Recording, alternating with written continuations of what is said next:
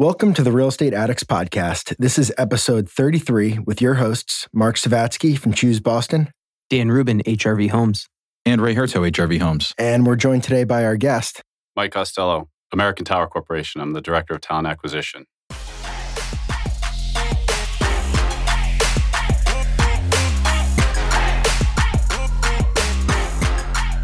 This is a little different of an episode.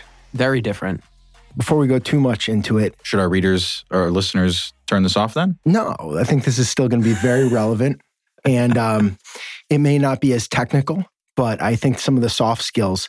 I think really, it's very important. Yeah. For sure. Very relatable. So, Mike, you want to give us a quick rundown or synopsis of a little of your career and what you've been up to? Sure. Yeah. So, work for American Tower Corporation. For those who haven't heard of us, we're a, a wireless infrastructure company. So, we play in the real estate wireless telecommunication space, also a real estate investment trust for those real estate listeners on here. Hopefully, there's a lot of them. And I've been with American Tower for six years and responsible for hiring within our US operational business. We hire about between three or 400 external hires a year into our organization. And for the time I've been there, the last six years, we're probably around 1,500 hires of people that we've brought into the organization. And Prior to that, I ran recruitment at Suffolk Construction in Boston for about six years as well. And it's where I had the pleasure of working with Mark and meeting Mark, and uh, excited to be here today. Yeah. Wow. 1,500 over six years. Yes. That's a lot of people. Give or take, yeah. In our world, we're always hiring people, be it a plumber, an electrician, an architect, a zoning attorney. And so we're constantly faced with those kinds of similar hiring decisions. And um, that's why I'm looking forward to this one. And getting into the details. Trying to understand how we can see through the lies. Yeah. and then on the flip side, I think a lot of our listeners maybe maybe aspire to be entrepreneurs one day, or maybe they just want to work for a large development company or get hired for a better position and keep improving their their career. And so I think we can talk a little bit about tri- not tricks, but skills that employees can um, utilize. Yeah, during to, the interview process to get hired yeah. and, and, to and to find great jobs. Mm-hmm. So, with that, should we kick it off? Yeah. All right. Let's start with the, the notion of being an employer trying to hire someone. So I don't care whether it's a project manager or an electrician. Mike, tell us some of the basic questions you should be asking when you're interviewing a candidate. Complex, right? With how to do that. But when you're interviewing a candidate, you really should be looking for thinking what success in the role looks like. And then how do you set up the right questions to ask a candidate to be able to evaluate if you think they can be successful in the role, right? So if you need, for example, a project manager, what are the things for you, right? Project manager is different at every company and every organization, whether it's construction or IT or what are the things you need them to do and how do you align some questions that ask and get at the behaviors that that candidate might have that would show you that they'd be successful in that position so to me, it's identify issues ahead of time and then track and kill them. It's not enough just to say I left a voicemail or, oh, that's ball in court, other person. Like, no, it's always your responsibility until it's executed. And that type of mindset is what I'm always looking for. What do you mean by that? So, like, just someone who runs through walls and gets things done. There's so many issues that are out in the in the sphere, and you're sort of uh, the center hub on a wheel with architects and you know tradesmen and owners and buyers and brokers. So you have to be able to keep a very complicated list of different issues that are out there. And you might not always be the one to solve it but you need to be able to manage that process.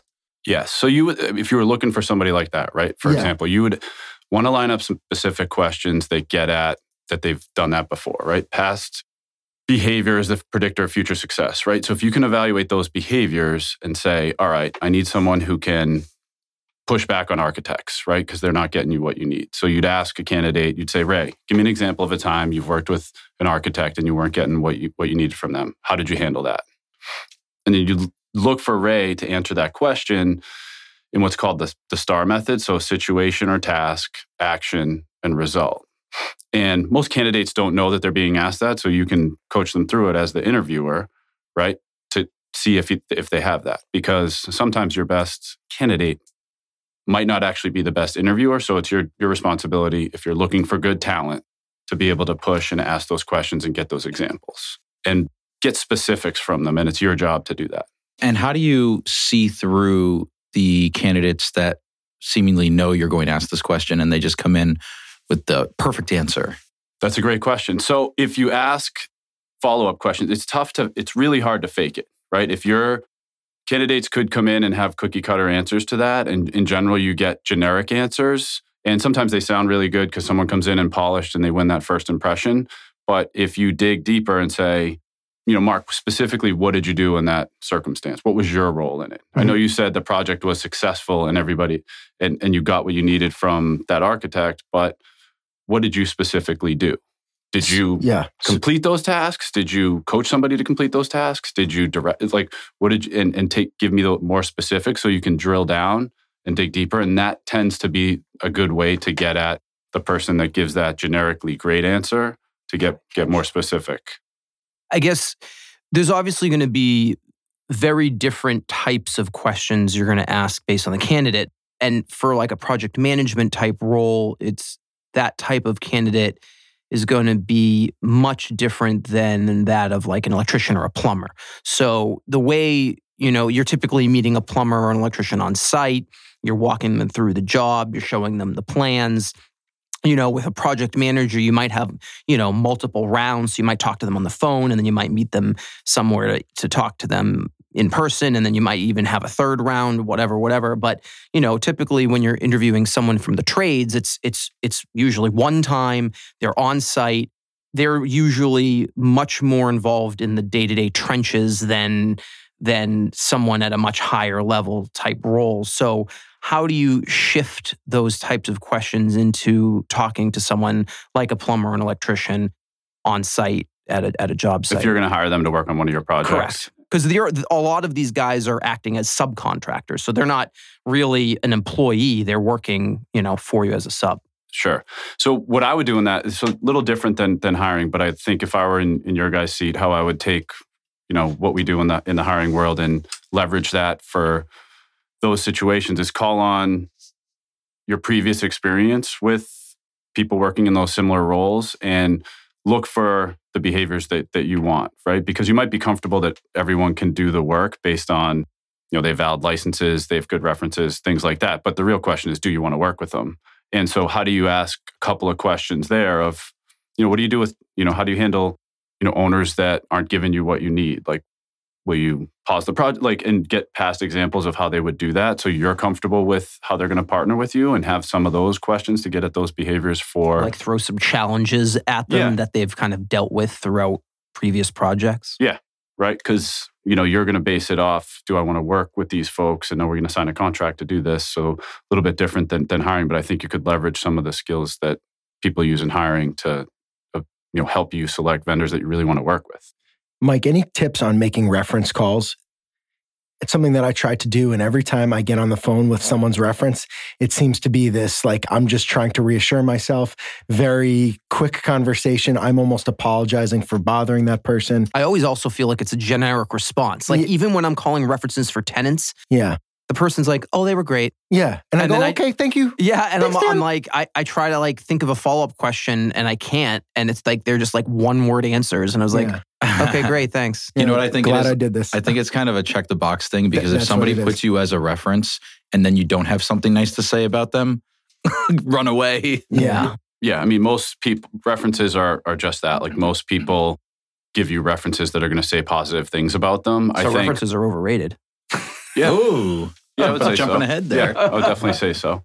Really, in the hundreds or thousands of reference calls I've made, it's I've very rarely gotten a bad bad one. Maybe one I can remember from when I worked at Suffolk for someone that was a, a red flag. Mark, really? yeah, could have been Mark. Could have been. I, you know, as far as being a landlord, I like to ask for the tenant's previous landlord because oh, I was on, you know, obviously if they're having trouble with their current landlord and he's trying to get rid of them and I call, you know, he might say whatever it takes to get that kid out of the house. So, and that's tough when somebody that you're bringing into your building, that's the first place that they lived and they unfortunately messed up and then there's no other references. Yeah. I have a question in terms of it's an interesting economy here if we're going to talk about like the trade side of things other versus, you know, tenancy how do you balance, Mike, hiring good or strong candidates when the potential pool of applicants is either very competitive or doesn't non-existent because it's such a strong labor market? Yeah, I mean, we're at an interesting point in the last 20 years where, you know, unemployment's much lower than the demand for companies have for talent. So that's a that's a fantastic question. I think how we approach it is we look to do this better than others. Most companies don't really do it that well because of the resume. I think the competitive advantage that we have on our team and the way we look at things American Tower is to appropriately try to evaluate as many people as possible and not throw people out based on the resume. So you guys everyone when it comes to resumes, everyone has a different opinion. If you ask 10 different people how you should structure and make up your resume, you probably get 10 different answers. So that really is, I think, an opportunity for employers in the market to not make decisions based on the resume, but only look at it as one data point and say, do I want more information? Right? Because that's what you're looking at a resume for, not say, oh, I don't want to hire Dan or Ray because they went to Northeastern, right? people do that. People look at resumes, oh, they sure. go, they have biases, they have unconscious biases that, that creep in. And the best way to do it is to say, do I want more information on this person or not? Not throw it out based on just looking at the resume. And I think that's really what companies have to do in this labor market is try to meet with more people, try to find and evaluate people that other people aren't going to look at their resumes and they're going to make those decisions and see that as the opportunity because there are people out there. You can lure talent to your organizations, and it is a big opportunity for employers. So, for instance, if you're hiring for a position and you get 10 resumes in from a from for this position from 10 different people, how do you take that first pass? Do you, you know, based on what you were saying, do you look to see if they have the necessary skills on their resume to do the job that you're seeking to fill and then kind of whittle down from there? Or is there any other types of strategies that you use to kind of take that 10 and then bring it down to five? Or or or do you even do you even try to bring it down to a specific number or is it just kind of a, a pro, what kind of process do you just take? Every job has a list of minimum requirements, right? And I think we base it off that and making sure someone has the minimum requirements. And then we want to talk to them because you can ask behavioral for behavioral examples that to find out more about them. And every resume, every person, there's a different story behind the resume. And, you know, if people meet the minimum requirements, then I think you should see that as an opportunity to find talent and even find talent that other people won't look at because they are looking at 10 different things or looking at a lot more things than just basing things off the resume. How many rounds of interviews do you typically have? Or is it position dependent? It's definitely position dependent. Some more higher volume roles, you might have less rounds and feel more comfortable having multiple interviews in that first round and making a decision. Higher level positions, sometimes they meet with need to meet with different groups in different parts of your organization, so that might take a little bit longer, and you might have you know one, two, or three rounds, and maybe a final round. So it really varies depending on the the position.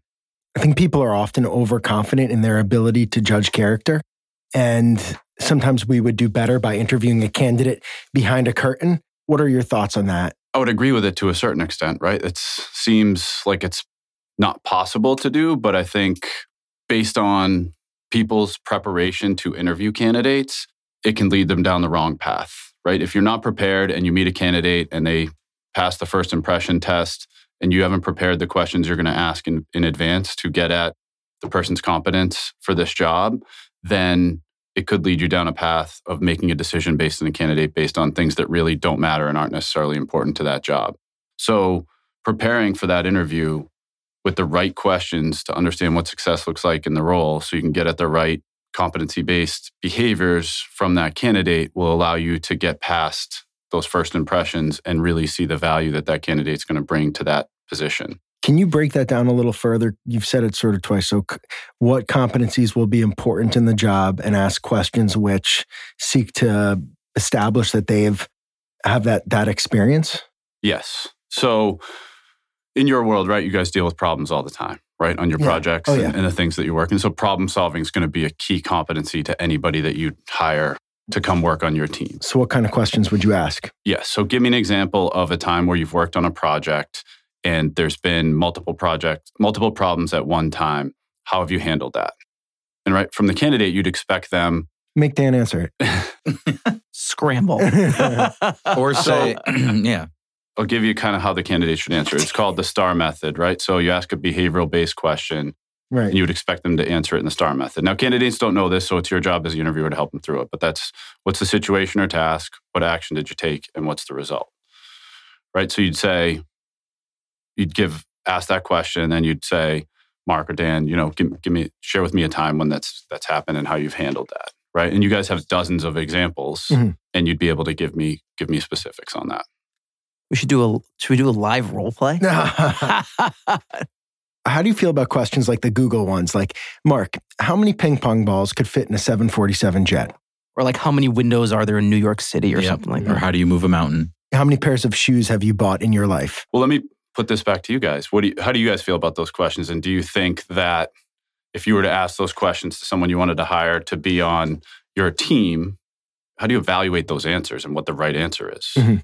I would say, like you said, there's two different kinds of folks that we hire. There's those that are more in the, the trades, and then there's the professionals like the architects and the attorneys, and then there's the guys that are swinging hammers and, and laying down, you know, the wire. So if we ask those questions to any of the tradesmen, I They'll mean, probably I- punch you in the face. they, they'll either they'll either just not take the call or hang up on you.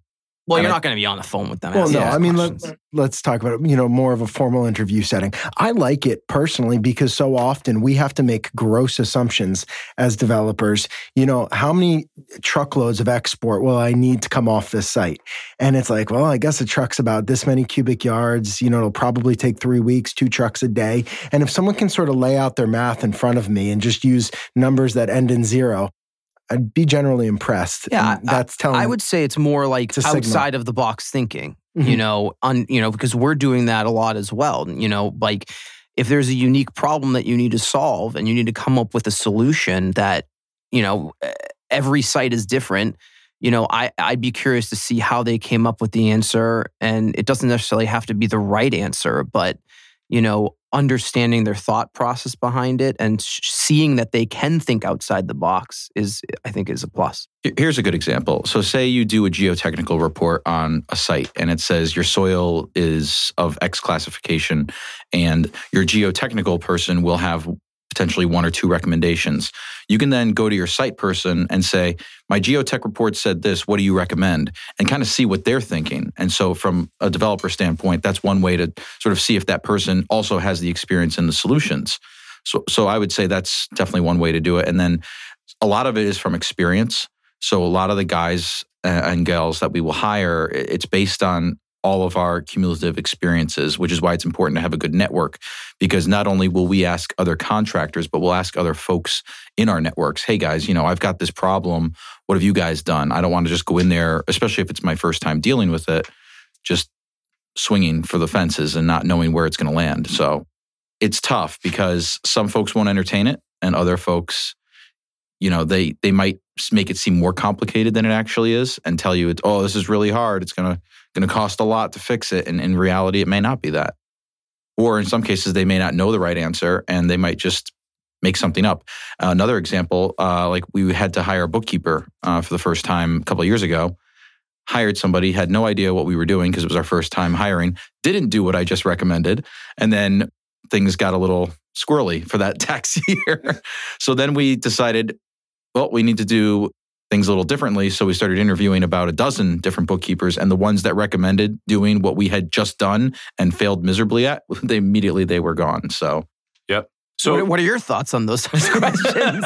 well, you touched on a, a bunch of different things. So the you know typical Google questions and and other questions. Google has actually gotten away from this. In 2014, Laszlo Bock, who was their you know global head of HR, did studies and testing on this and tried to get away from a lot of these questions and move towards competency-based behavioral questions. Hmm. And so because the data has led them to believe that that's the only way to predict future success.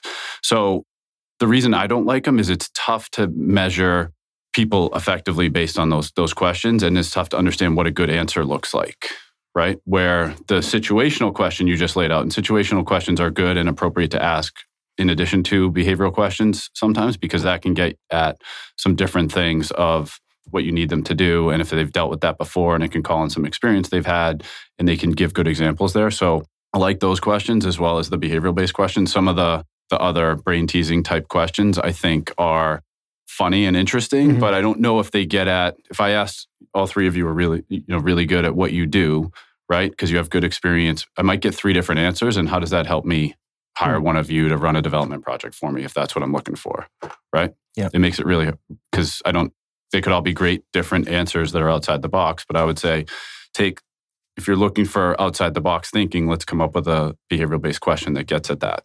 Dan, if you were a piece of construction equipment, what would you be and why? Uh, I would be an I beam. That's not a that's that's that's a material. Oh damn! I Construction already, I already got, I already got You're, you're already out. out. You're fired. So, so we've talked a little about hiring candidates. Tell us um, if you're in a interviewee position and the interview is not going well. What are some steps that you can take as a candidate to try to help this back on track? Yes. And believe it or not, a lot of companies are still asking a lot of these questions and Mhm. don't necessarily interview well. If you go on Glassdoor and search different companies and interview questions that they're asking, you can see that they're still asking some of these questions out there, which What kind of questions? Like the one you just asked, if, you, if you were going to be a, an animal, what type of animal would, animal would you be? and, and things, it allows you to get to know people and, and things like that, but it doesn't show you, you know, what, it- how do you evaluate what a bad answer is that? And you might kick out a, some a good candidate because they don't answer that question An in a way you would you would like answer. that. Yeah. Yeah. Yeah. I'd So- never be hired for you. No, you're fired. But going back to your question, if you're a candidate and you're not, people aren't trained to interview, you're not interviewing you well, I think the questions that you ask become critical. So you can ask questions that get at what you think the role is going to be and how you could be successful in that role. So an example of how you would do that is when you know most people give you a chance to ask questions on the position and you ask them you know what does success look like in this role and when they start to play that back well we need someone that can think outside the box and problem solve then it's your opportunity to move some of your examples into that response Yeah, I almost feel like that's a way to filter some people out. If they're not even asking questions, are they really even interested?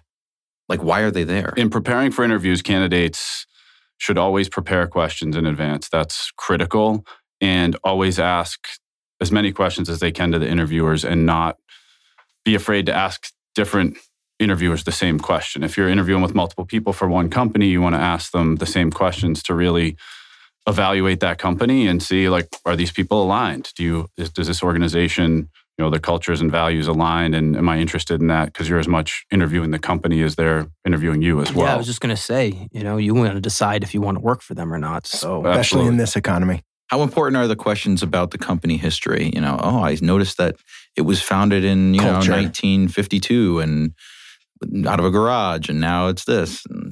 Does that impress anybody interviewing these days? I think, you know, people look for people to do a baseline of research on an organization so that it shows that they're interested. I think you have really two different types of candidates, passive and active, right? Candidates that are out there looking for a new opportunity, they're unhappy where they are. Maybe candidates that have been pulled into an opportunity might not be actively looking and so they might not prepare as much and I think it's on that organization to evaluate the candidate appropriately regardless of that, you know, and, and so I think to come across better as a candidate, everyone's saying I went to your website. So do more than that. Like it's your opportunity to do more than that. Well, I went to your website. I went to your competitor's website.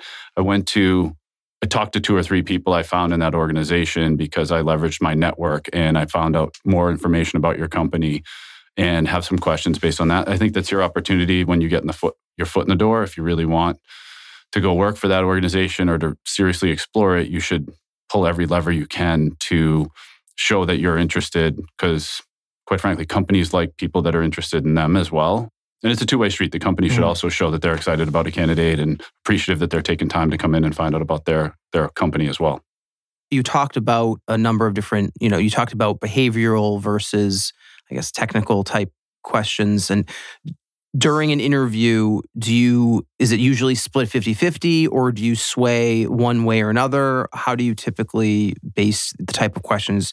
Obviously, it's position dependent, but, you know, the, the style of question, how do you typically divide Split that up? Split that up. So, kind of using a, about a 20 70 10 model. So, 20% in the beginning, really getting that candidate comfortable. Sometimes people are not pros at interviewing and they're uncomfortable and it's an uncomfortable situation. So really asking them some questions about their background and you know I call that the informational piece where you just find out you know why'd you choose to go to Northeastern? Why'd you choose to go to Purdue? Why'd you choose to leave and start your own business? Things like that. So that informational piece and then move into you know the core success in the role like what are the behaviors and what are the questions we have that can evaluate that. the last 10% is really for that candidate to ask questions and your opportunity to sell the company and and give that candidate a chance to ask questions and learn more about the role, the position, and the, the organization. I like that format for our podcast. yeah. Could I go into uh, that's funny, Mark. Could I go into that first 20% that you were talking about? It's funny that you mentioned that. So you were saying some of the candidates, and and and let's face it, you know, some guys and gals that are interviewing, it might be the first time they've interviewed in five years because they've had a job already for so long, or it might be their first one and they've never done an interview. So yeah, you want to make them comfortable. In a more experienced position, though, um, are you ever asking questions to either make them uncomfortable or kind of draw a reaction to, as a behavioral side of things, to see how they would handle like a real life scenario? Or is that a little too like, psychological? Ray is such a creep. I'm never going to work for that company based on that question. no, I've heard I've heard of crazy ones like, "Hey, Mark, will you go open a window? I'm really hot in here," and none of the windows open in that room. and then they want to see like how you respond. just, no, we don't do any of that. You know, that again, it's situational. Like in certain roles, it really depends on the the level and the and the position. So you could present different situations at that point, but it, it really it's probably role specific uh, with how, how you would approach that. How about uh, salary? So, any tips for our listeners on negotiating salary? I don't know, Mark. You tell me. We negotiated salary way back when you worked. worked Did Mark Suffolk, do a good job? Yeah, yeah. He's good. he's good. Wise beyond his years in that. I had a good coach. I don't know. I feel as though like when you're negotiating salary with a new opportunity, one approach you could take is just to say, I'll make this very basic. Like, this is exactly where I'm currently at. I'm looking to make a move so it's a step forward and not a lateral step, and then put the ball in their court. Thoughts? There's a lot of diff- different approaches when it comes to uh, salary. Right now in Massachusetts, recruiters are not allowed to ask candidates what they make anymore. I don't know if you guys are familiar with that legislation. It passed, yeah. I think, in July of 17 or July of 18 so no longer allowed to ask candidates. So all, recruiters are allowed to ask for is their expectations, and so that changes the the conversation and the dynamic. So candidates have a lot more leeway than they did in the past when recruiters were allowed to ask those questions. So you know how then when you get to that point where you're receiving an offer, I think there's a, a lot of different ways to go about it. Well, I like the idea of breaking compensation into buckets. So there's your bonus, there's your salary, which is paid weekly or biweekly, and other benefits, and looking at it holistically and trying to weight it, in my opinion, like away from bonuses and more towards the.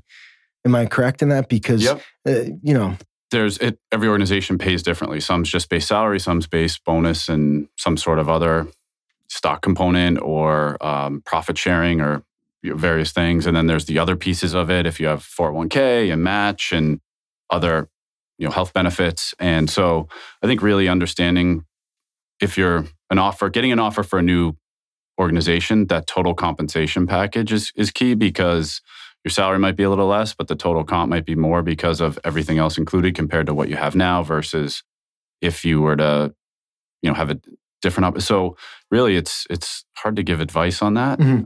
Yeah. Other than I always like the premise of being open and honest and saying what's going to make you happy.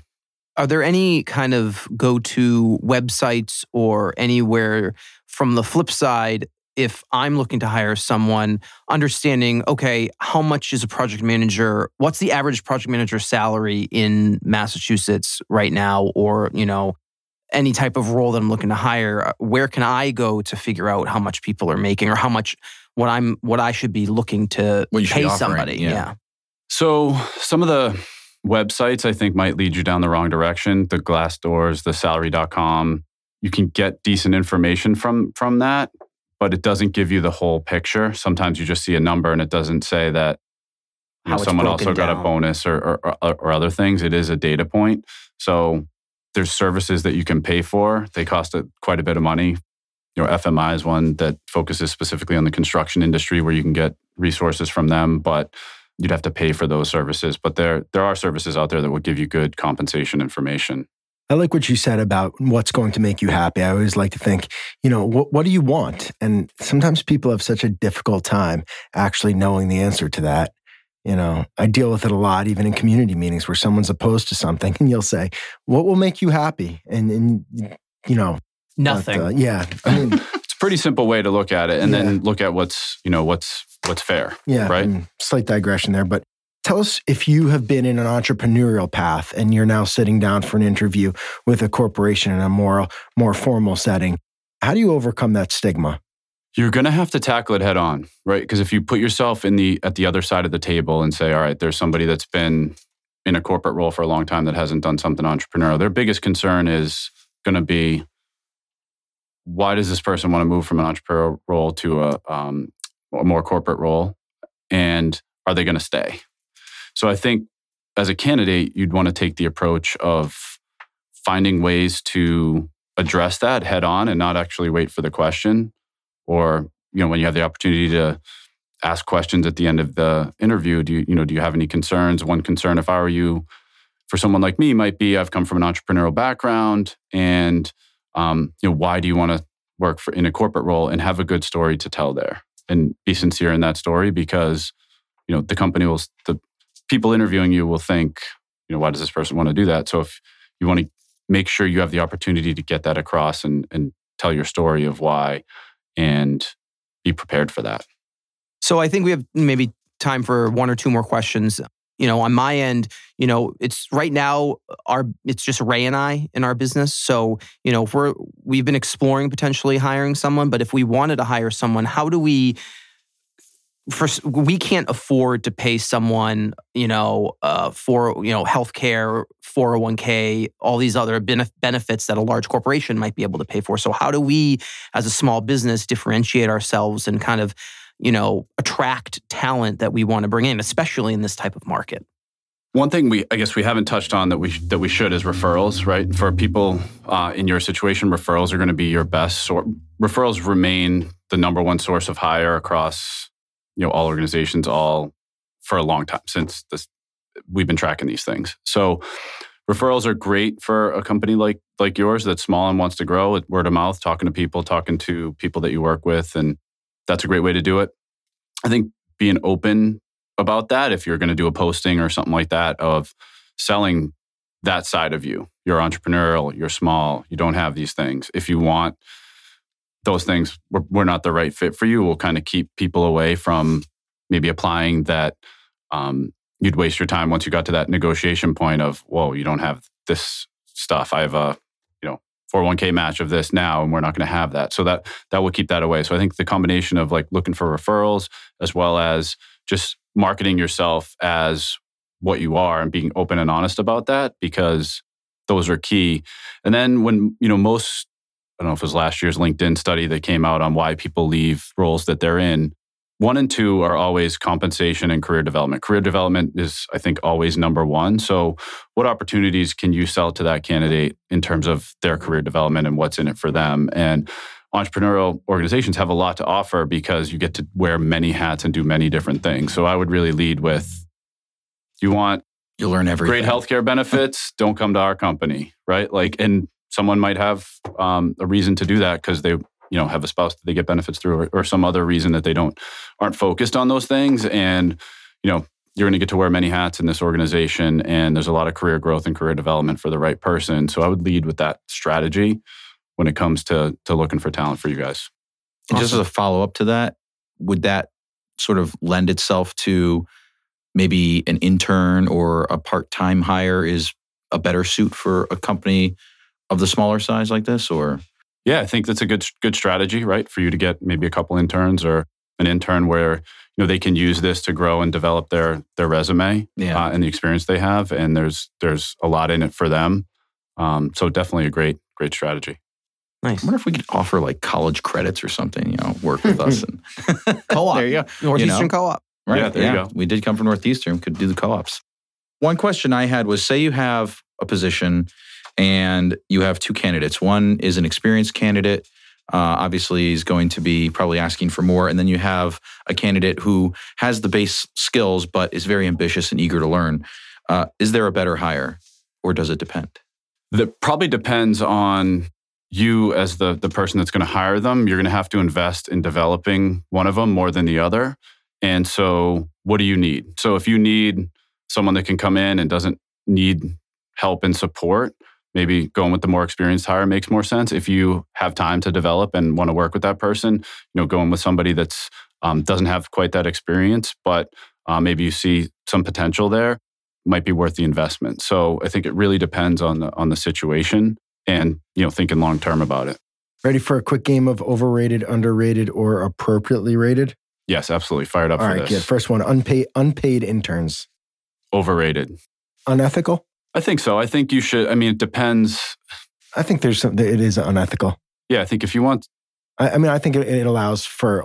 I'm asking you the question and I'm answering it. yeah, But uh, no, I, I think it allows for kids who are privileged enough to be able to take three months and not earn anything and just gain experience, and that's unfair to a large pool of um, applicants who, who who don't have that uh, uh, luxury.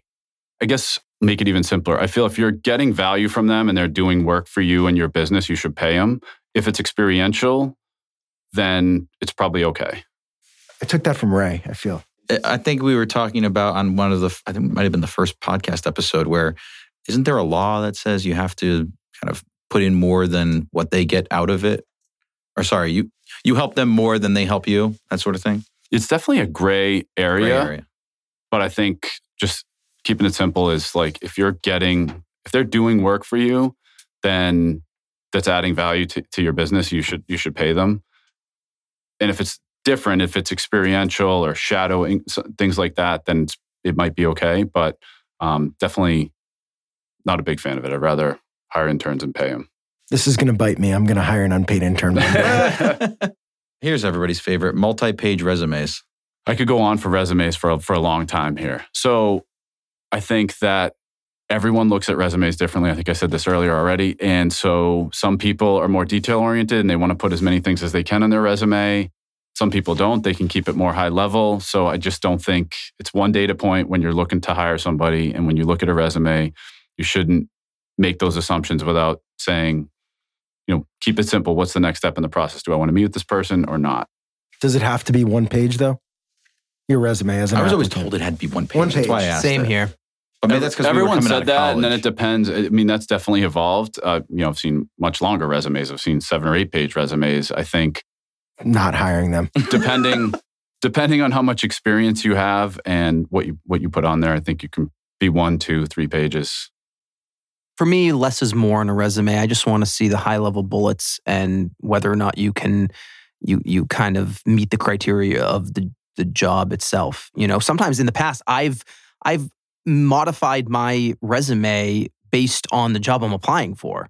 You know, Should I keep my GPA on my resume? I'm 34.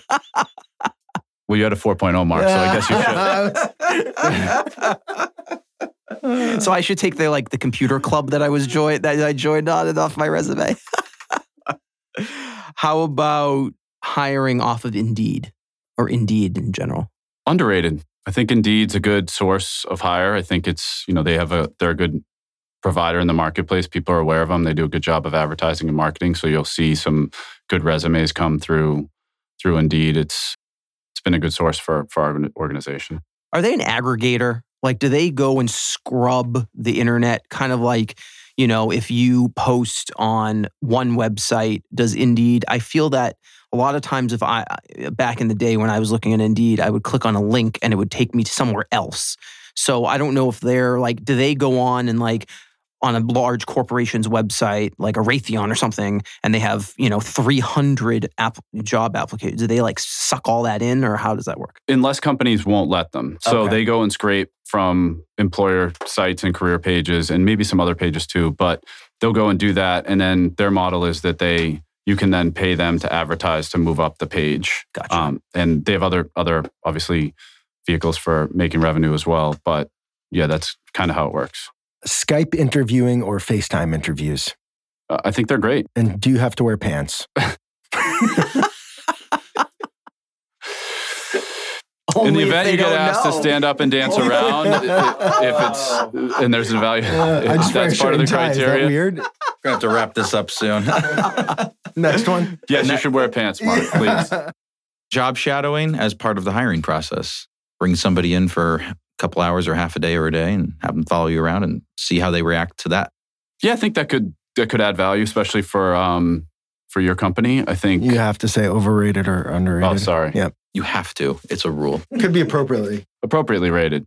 It's great for the the candidate because they get to see what the job would be like. So from that standpoint, I I would really like like it. So I think think that you know because then the candidate has a more realistic job preview. How about headhunters? Headhunters, that's an old term. What's the Appropriately Current term? Is that not PC? What's the current term? Uh, search firms, recruitment firms, things like that. I think if you can find the right partners, people that understand your business and work within the way that you want to work with them, I think there's some great organizations out there that you can you can partner with that can help you find the talent that you need. But again, I'd say referrals typically are are the best source of hire and have the most success. What's typical um, compensation model for a recruiter? If you were to hire a recruiting firm, A recruiting firm, yeah, is it 40% salary after a number of months? Like, it depends on the market. Mhm. I think historically it's been around 20% given certain 20% of the applicant's salary? Yes, or depending on the the firm, it could be different. It could be total cash if there's a base and bonus. It could be just based on base salary. There's all sorts of different things. I would say, you know, you have the opportunity to negotiate contracts, and you guys are really good at things like that based on your business. So you should always use that as an opportunity. Do you feel like recruiters would push to for you to hire someone just so they can get paid? There's a lot of great companies in the industry in the industry that do that, and there's companies that that aren't as good. So I think you know some might try to Yeah. to do that, but um, I also know some great organizations out there that I've partnered with over the years that are true partners. So So being good at interviewing the interviewer. yes, you own the process. You're hiring somebody. It's a big deal. It's important. Money invested in it, time, success of your project. So really owning that process, and you guys would never get pushed around. All right, last one for me signing bonuses. Hmm. Overrated. Interesting. Why? it just it depends on what it's for right is it to cover something is it to entice someone to come it so maybe appropriately rate it Because it could be a short term need, need to get somebody also as well. I think it could create a position. poor incentive whereby someone takes it just to get the cash and then may not be committed in the more long term. Just making stuff up.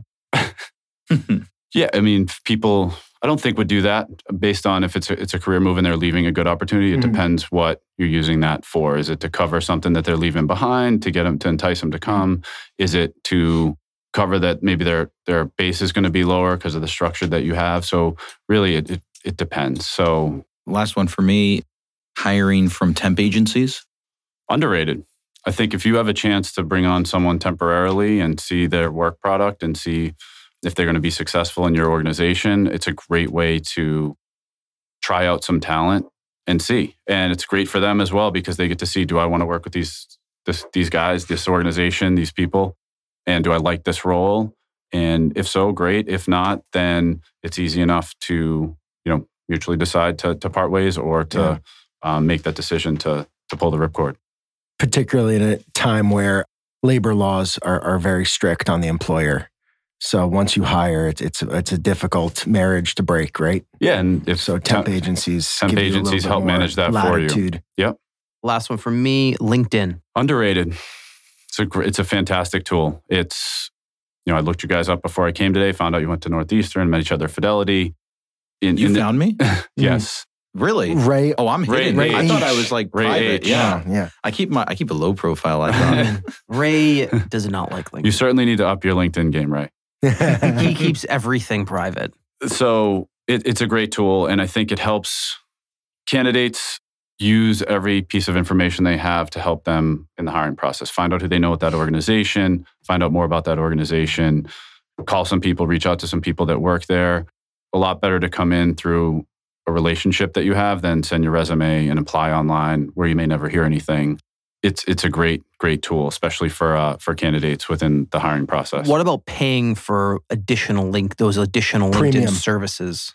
If you're trying to find a job, it's probably good money. Or is that underrated or overrated? Probably underrated. I think if, if you can leverage your networks, you can do that to a certain scale with what with the basic membership that everyone has for free. So I don't I don't think I'd go and pay for that. I So think it's, I'd- o- it's overrated. Overrated. overrated. I accept every LinkedIn connection that comes to me. And people are always asking me, like, oh, can you make an introduction to, I don't know that that person. I'm just connected. Is Mark that a just- bad strategy? Mark is the opposite I of me. think- I stay Yeah, like very Ray- close network. Ray- Mark just is happy Ray to goes through and friends everyone. scrubs his, fri- his list on LinkedIn like every three weeks. and it's like, I haven't talked to you in a month, denied. I get one message a day from someone who wants me to sign up for a PMP, project management professional course, at least. Well, that was the reason why. It was just I got too much spam, too much noise. yeah. Do you guys have a PMP certification? no. No. I shouldn't, I don't know. I, I only accept people on LinkedIn that I've either met in person or that I know of through someone else. I don't accept just random people. Mike, which one of us is employing the correct strategy? Dan. Really? Yeah. Damn it. Well, that was the reason why I made mine well, so that was a good private. conclusion here. No, that was the this, has reason why been I a made fun, mine so this has been a fun hour. Thank you, Mike. You I've been It was a lot of fun. fired. Mark's terrible at LinkedIn. It's been great. The correct answer was uh, a crane, a, a tower crane, because the productivity and efficiency of the entire site relies upon your doing your job and executing. If the job Next time you're if, asked, if the job needs a crane. well, it's, it's, just- it's the right answer, Dan. Mike, thank you again. Thanks, Mike. Thank you guys. Yeah, this was was really cool. How's, a B, how's BU going to do this year? Basketball. I think they'll be okay. They're pretty young, but I think they'll they'll have a good year. That's kind of uh, I don't know, average. Yeah. I don't know too Appropriately much. I'm disconnected. All I need to get reconnected. Do- uh, people want to follow you, fo- uh, look up Li- uh, American Tower. Yeah, you can find me on LinkedIn, Michael Costello, the director of talent acquisition for American Tower, and uh, reach out. We're always looking for great people and to hire. So if you're interested, certainly hit me up. Love it. Thanks, Mike. Thank you so Thank much. you guys. Hey, everybody, before we get going today, just wanted to say thank you for listening and for sharing the podcast. Really means the world to us when you guys push the podcast out there and uh, help it grow.